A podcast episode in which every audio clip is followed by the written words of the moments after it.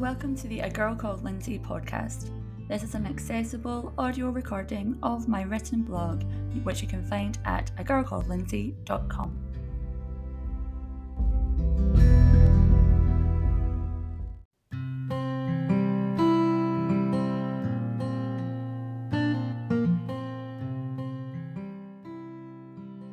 A tale of travel and a trail of broken hearts.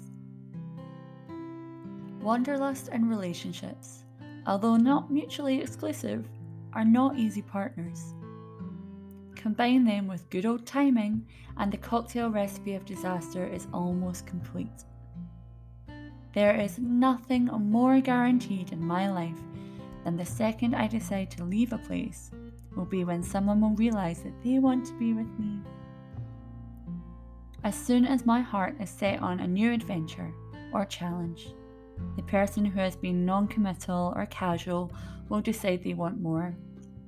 I am the big yellow taxi, and I've left a trail of broken hearts on my journey.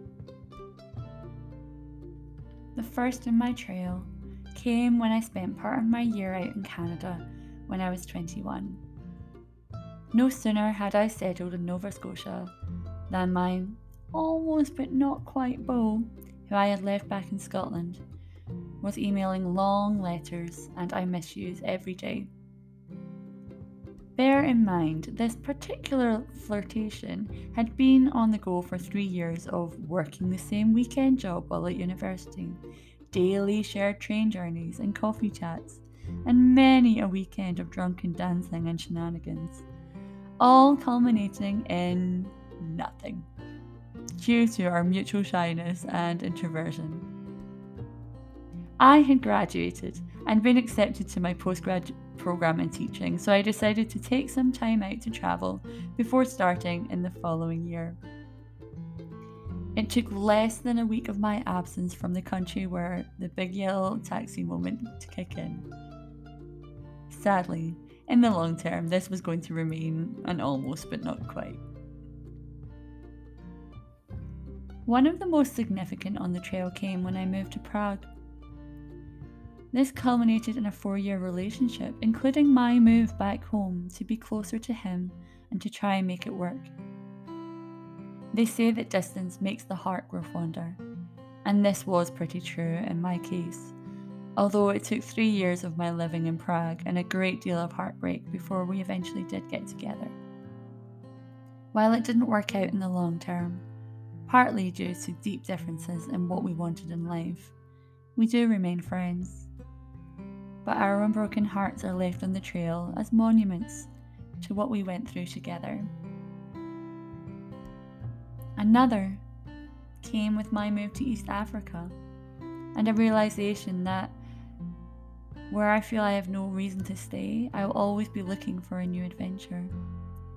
Within the month before I left to go and live in Tanzania, the person I'd been seeing on and off and had essentially given up on anything really working out between us, confessed to me that us not truly getting it together was one of his biggest regrets. While our romance had been beset with difficulties, and I had never truly known for sure how he felt about me, he thought he had all the time in the world and that it would eventually all come together for us. That deadly combination again relationships, wanderlust, and timing. It's not always my own wanderlust that leaves the trail. There have been times where the transitional world I live in has led to ships that pass in the night, and the serendipity of happening to cross paths with someone wonderful on your travels. We meet, fall for each other, yet fully realise that we already have an expiry date in spite of knowing that it's over before it begins. The contracts will be up, visas will run out, there'll be new jobs and new countries to move on to. You enjoy the time you have together. I suppose you can call it expiration dating.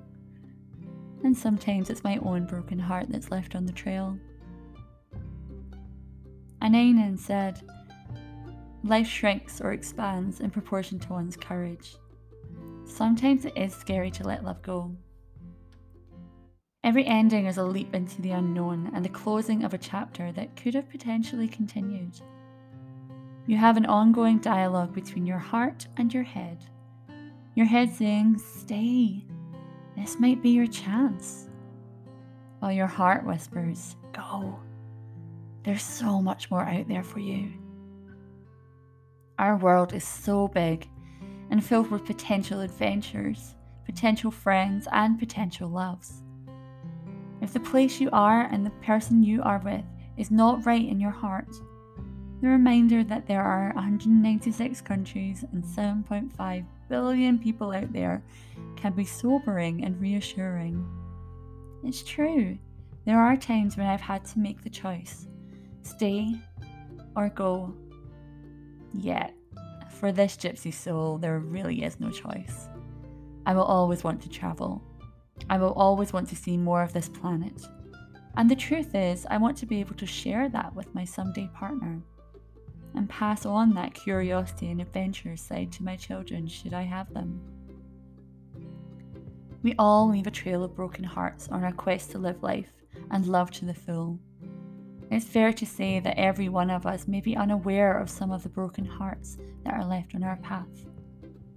And sometimes we are acutely aware of them. And sometimes those broken hearts are our own.